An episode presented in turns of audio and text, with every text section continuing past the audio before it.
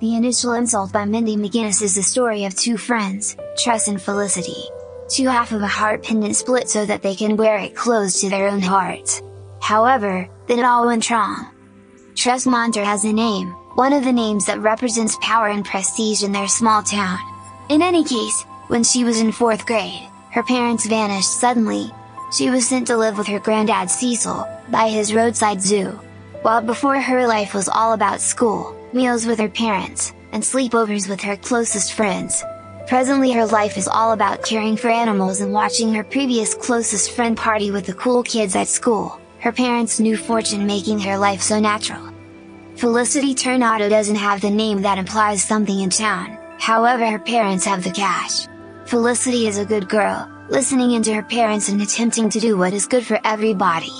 Her parents tell her not to flaunt their wealth, so she does not. Her parents urge her to have the right sort of companions, so she does. Her parents keep all her epilepsy a secret, so she does. Nobody should know, which is difficult, difficult because the drugs and alcohol she intake at parties interfere with her anti-seizure medicine. In any case, she cannot quit taking it.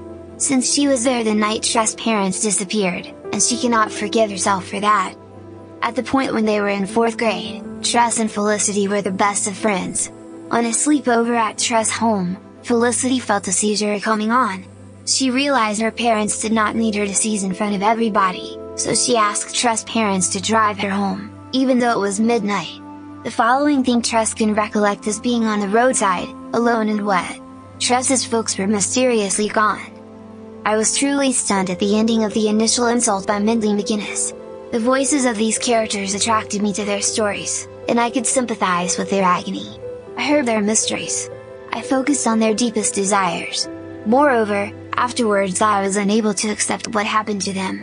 This is one extraordinary, very difficult novel to read, yet on the off chance that you choose to purchase a ticket for the ride, it is one you will never forget.